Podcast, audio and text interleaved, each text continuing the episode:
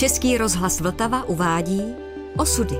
Známé osobnosti odkrývají svůj životní příběh. Jaroslav Hudka.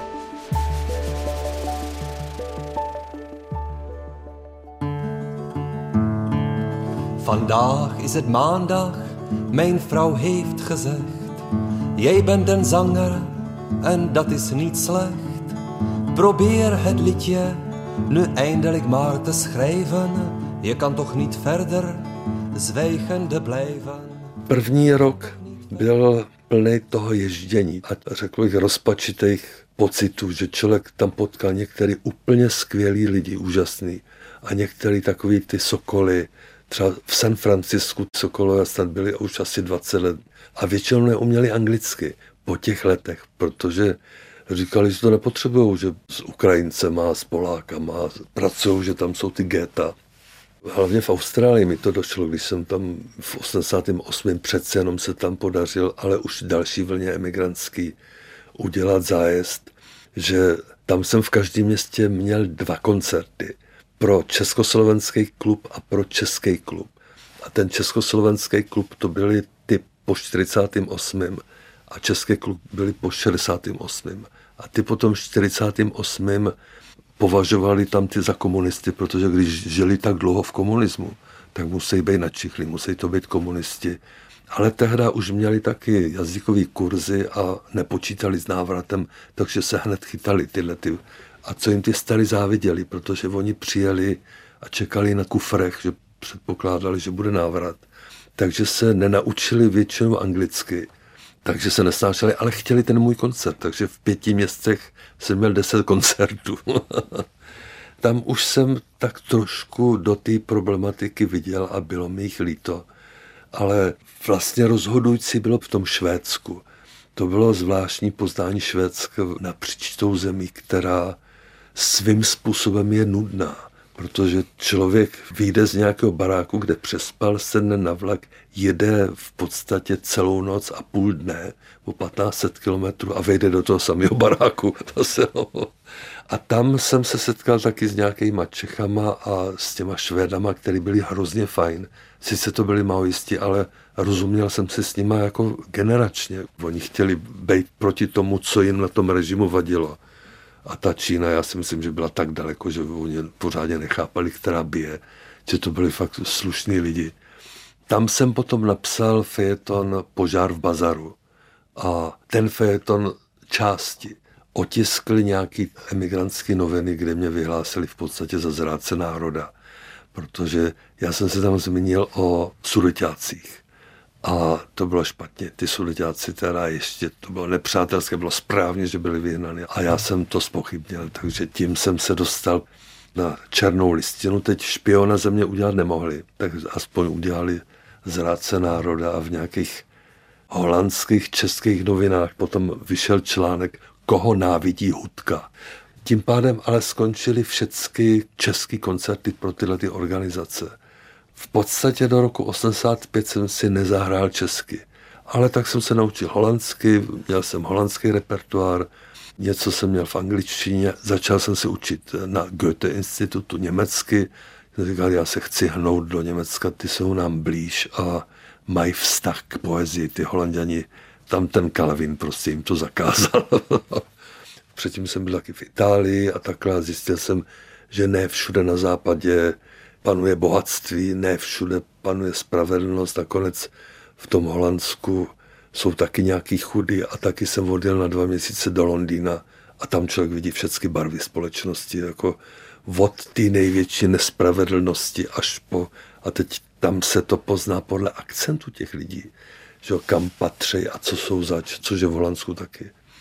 Takže jsem měl takový pocit, že bych rád psal, že tehdy jsem byl rozepsaný ve fejtonech, že bych rád psal pro svobodnou Evropu, ale radši bych psal o západě, protože ten komunismus, no tak to je svinstvo, ale proti komunismu jsem bojoval tady, kdy to bylo férovi teď nadávat přes řeku. Se mi nezdalo dobrý a pak jsem si uvědomoval, že lidi vůbec neznají západ, nemají představu, jako já jsem tu představu neměl. Tak se říkat, přes tu svobodnou Evropu tam je možnost to sdělit. No tím jsem narazil ale opravdu tvrdě. Takže došlo k velkým neschodám a v podstatě k rozchodu. Mluvil jsem o tom i s Pavlem Tigridem, ten mi to vysvětloval, říká, že to prostě je ode mě chybný, že on nějaký věci akceptoval, ale třeba ten požár v bazáru taky neotisk. A já jsem říkal, ale Pavle, proč si to neotisk? A teď bych to musel říct to vulgárně a on říká, ale jsem se podělal. Protože on byl závislý zase na těch kránech, na těch emigrantech, na těch podporách a tam by narazil. No.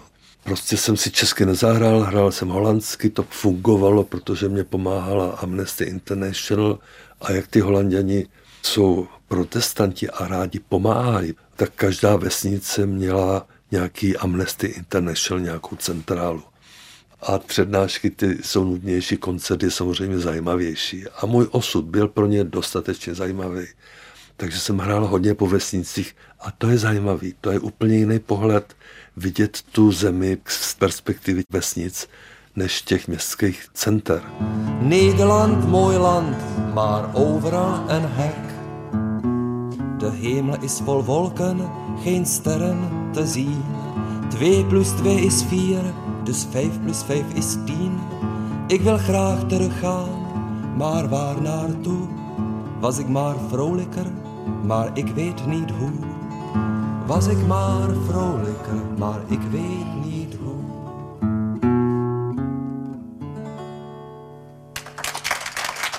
Já jsem se k českému vystupování vrátil v 85. protože mě pozvali někde u Amsterdamu nějaká rodina, psychiatra a parta Čechů, abych jim udělal koncert. Česky samozřejmě tak jsem tam zahrál a zjistil jsem, že ve zpívání se mi dostal trošku ten holandský akcent, protože ty holanděni trošku šišlají. A já najednou v té češtině to si říkal, ne, tak já musím nějaký český koncerty, což jsem se domluvil ve Frankfurtu, kde bydlel Třešňák a nějaký kluci z Moravy tam založili kafe Kafka. Takže jsem začal hrát ve Frankfurtu, s kamarádili jsme se s Třešňákem, tam byl taky Milan Horáček, spoluzakladatel německých zelených a byla tam taková větší česká parta. A tam jsem teda pravidelně hrával, bylo to někdy trochu konfliktní. Pak jsem se začal domlouvat s jinýma, že třeba Tigrid mi domluvil v Paříži, nějaký církevní chlapíci mi tam zorganizovali koncert. A začal jsem se vlastně jinudy vracet k tomu hrání v té češtině. A kamarádil jsem se dost s tím Tigridem. A v 88. Tigrid přišel západem, říká, hele, a co kdybyste s Třešňákem zahráli v Budapešti pro Československý? A říká, ty se zbláznil, že ty mě chceš, že se zamříš. Řekl, no proč? Do Maďarska můžeš s holandským pasem. A když bys měl malér, královna tě z toho vytáhne. Ty nejsi Čech. Třešňák je Švéd toho taky se zastanou. No tak se říká, dobře, říká, ale zaplatím vám benzin a měl domluvenýho člověka, mluvil výborně česky, dělal taky něco pro svobodnou Evropu. Ten tam sehnal nějaký podzemní taneční sál, který byl komický, že tam byly sami zrcadla. Přijel tam taky Janoušek a asi stovka lidí, takže to se podařilo. Byl podzim 88. Takže když jsem se vrátil, tak důležitá spojka. Byl tomu se říkalo plukovník. On bydlel v Mnichově a taky s Tigridem mnoho věcí dělal a pomáhal hodně Opatovi Opaskovi s těma setkáníma emigrantskýma, kde jsme se potkávali vždycky s Krylem pravidelně. A ten přišel s tím, říká, hele, koncert se podařil, tak další uděláš kdy? Na jaře. Já jsem říkal, nevím, na jaře, no tak jako myslíš, jsem říkal, no jasně, teď přijde víc lidí rozhodni si termín a jdem do toho. Třešňákovi už se nechtělo, takže jsem se domluvil s Jardou Neduhou, že to uděláme ve dvou. A všecko mělo probíhat normálně až na to, že tak možná tři týdny, měsíc před tím konáním v té Budapešti, jo, já musím říct, že jsem našel ten termín toho 20. června, protože jsem se díval do efemerit. Takový ten astrolog a našel jsem úplně ideální pozice, to se musí podařit a je to. A asi měsíc nebo pár týdnů předtím tenhle ten chlapík oznámil, že se mu nepodařilo najít žádný sál a že to nebude. Tak se říká, no Hergot, tak jako co jsem to tam našel v těch planetách, teď to musí být.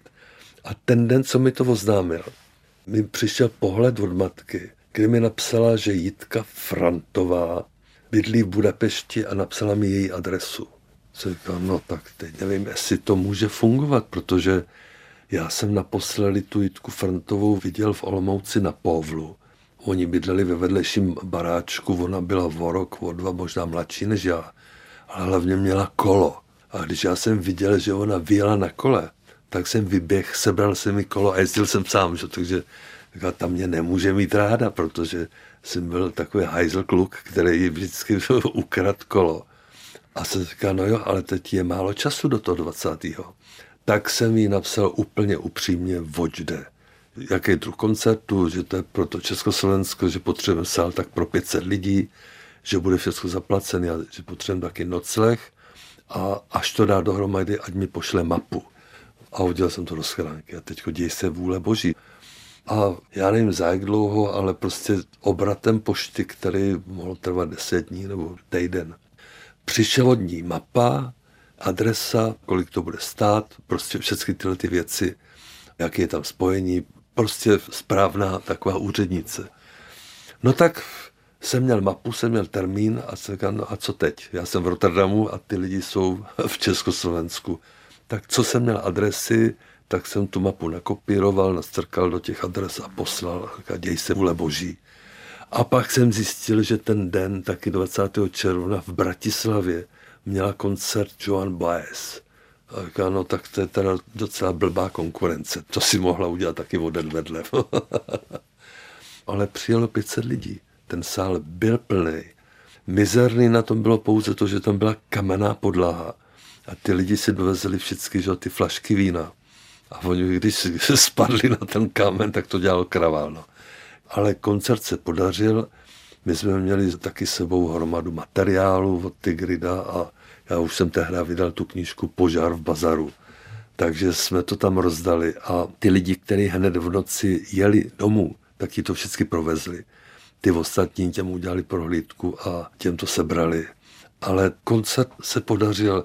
Mně akorát nedošlo, že vlastně to začíná znamenat nějakou zásadní změnu. To jsme si nikdo neuvědomili. Krásný je vzduch, krásnější je moře, krásný je vzduch, krásnější je moře, co je nejkrásnější, co je nejkrásnější, usměvavé tváře, co je nejkrásnější, co je nejkrásnější, usměvavé tváře. A pak bylo to velké setkání ve Vroclavi, vlastně z celého exilu se sešli jak kumštíři v tom divadle, tak taky přednášky na univerzitách. Byla to od těch Poláků neuvěřitelně dobře zorganizovaná akce. Ten poslední den koncert, já jsem ho uzavíral lidovou písní, a někdo pak tam zavolal z publika za 14 dní v Praze. A říkal, blázen. No tak za 14 dní se bude houbit. Tady Češi už si zvykli na Husáka a žije se jim dobře, ty nebudou chtít žádnou změnu. Takže jsem sedl na vlak a zpátky jsem měl no, přes východní Německo, že to už šlo. Zeď byla dole, Třešňák tam ještě zůstal na pár dní. No já jsem se vrátil domů a někdy 17. listopadu odpoledne k večeru, nevím kdy, jsem si pustil anglický BBC a tam najednou jsem zjistil, že se něco v Praze děje. Zpráva to byla zmatená úplně, ale bylo jasné, že se děje něco. A v té chvíli to ve mně úplně tak jako projelo jako elektrický proud a v Praze to začalo taky. A teď bylo takový, že bych rád byl u toho. No. tak jsem telefonoval k Mertovi, vzala to jeho žena. Tak jsem říkal, hele, jak to vypadá v Praze?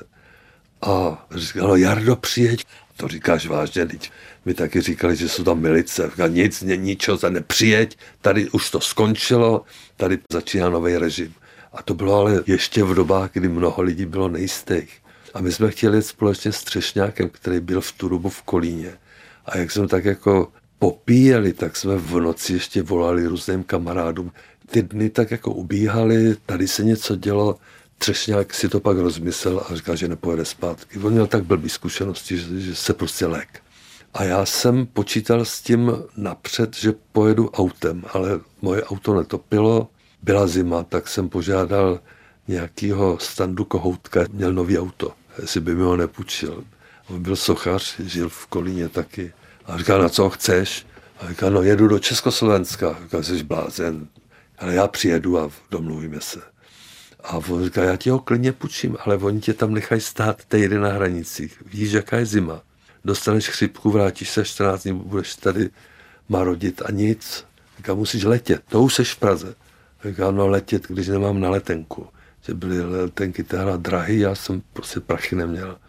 No tak on mi tu letenku koupil, jako to není problém. A říká, jak ti to vrátím?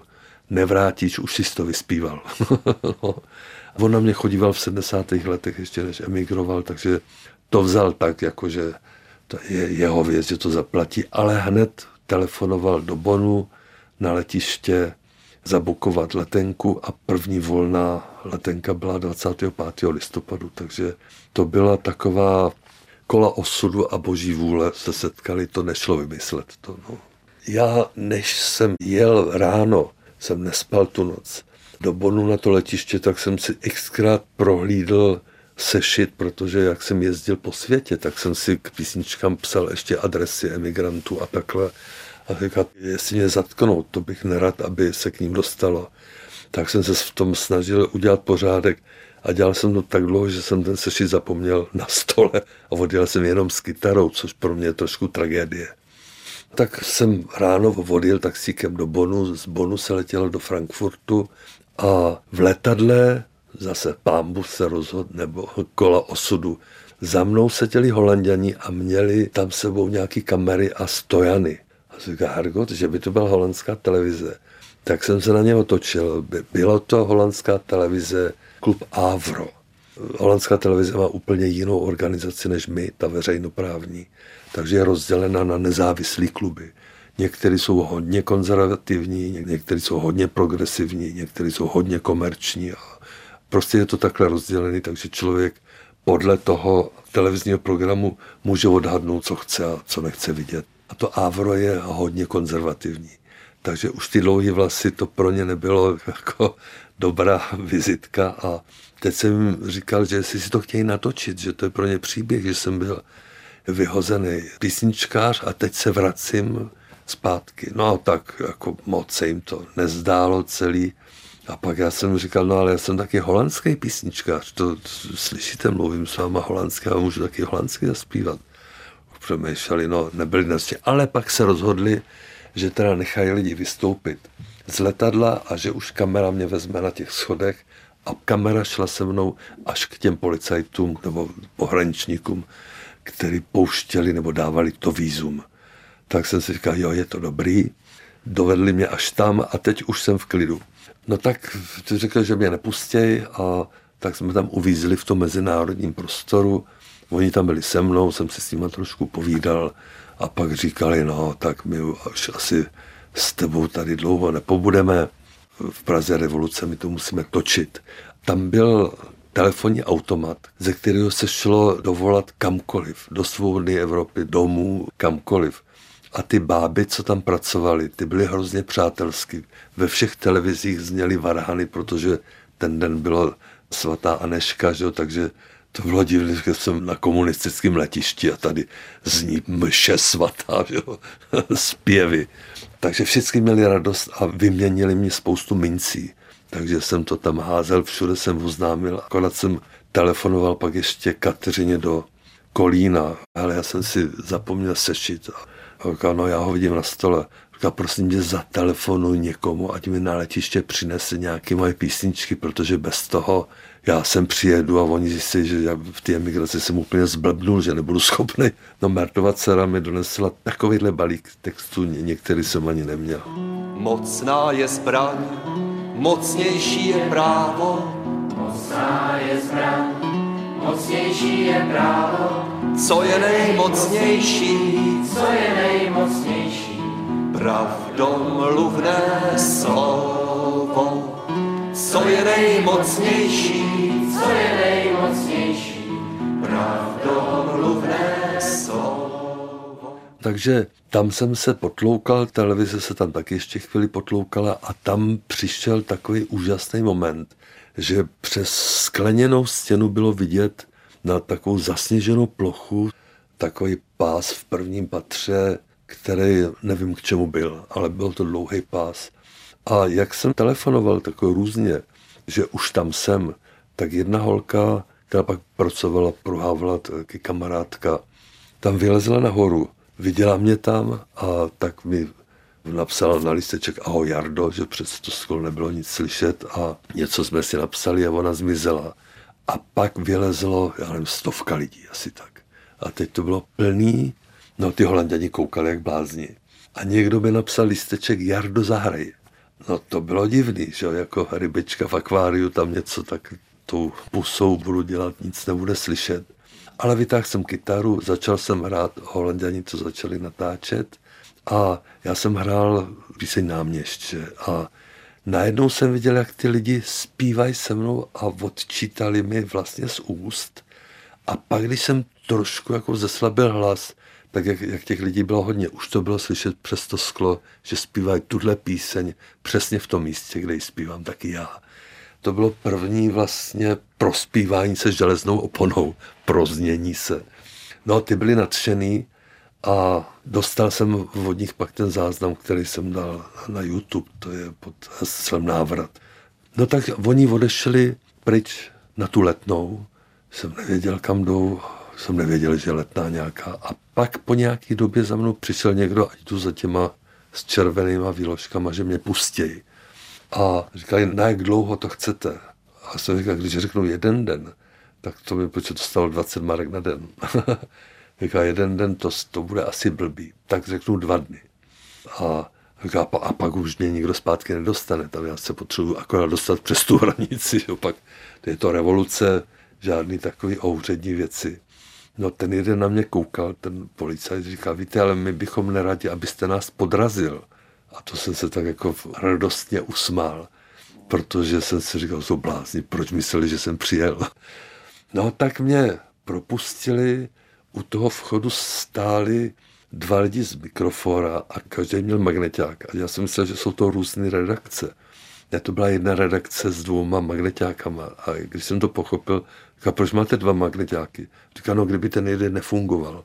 Tak tam natočili to, jak jsem vešel a vlastně za mnou tiše padla ta železná opona, protože já jsem byl první, kdo svoji vůli a samozřejmě pomocí situace, ale bez povolení prošel.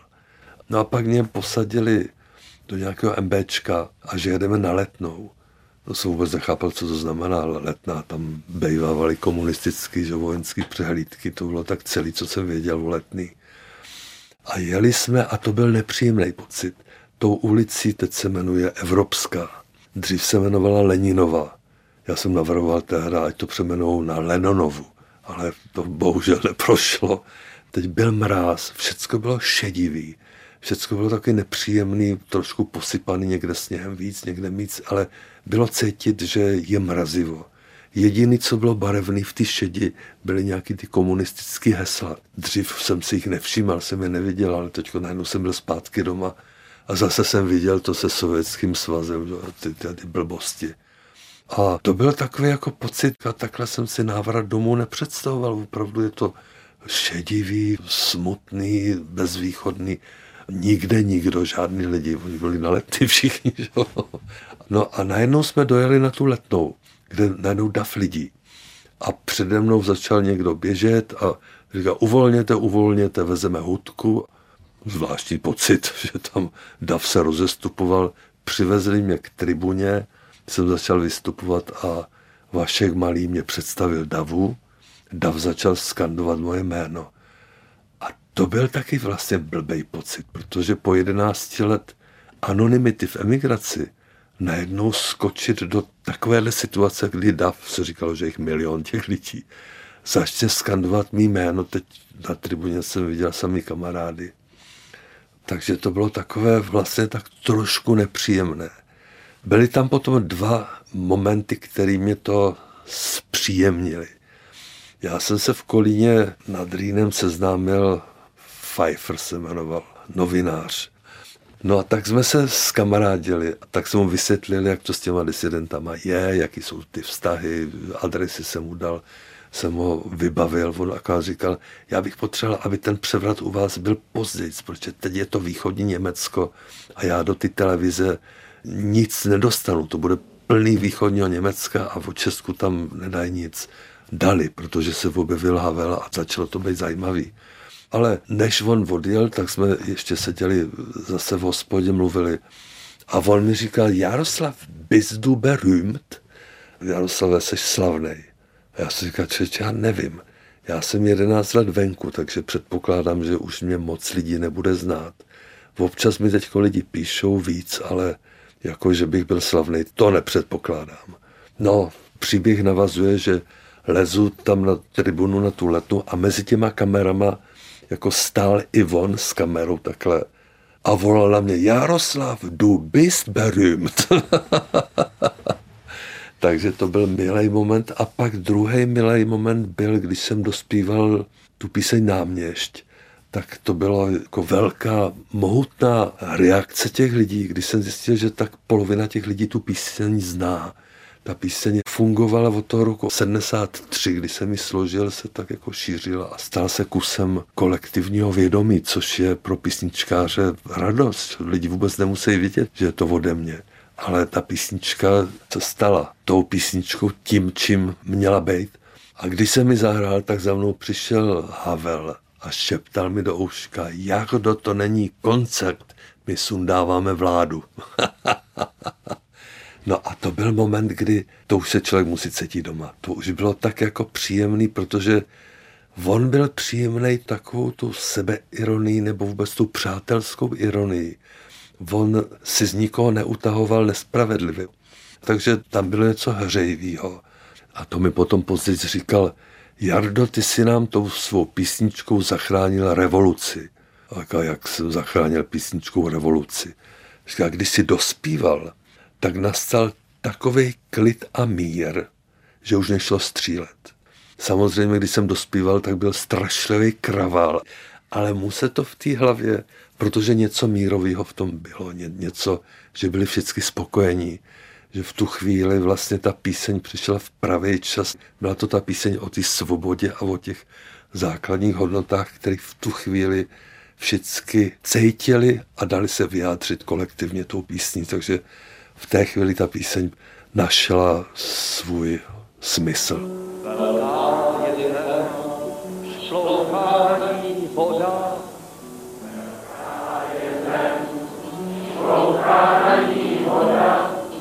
Co je však největší, co je však největší, ta lidská svoboda.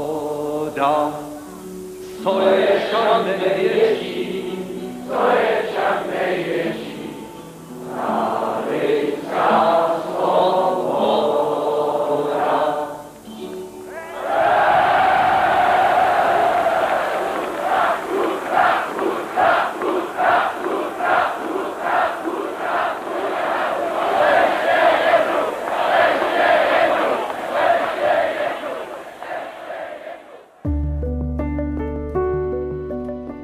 Podcast Osudy připravil Český rozhlas Vltava. Další části si poslechněte na webu vltava.rozhlas.cz, v aplikaci Můj rozhlas a ve vašich podcastových platformách.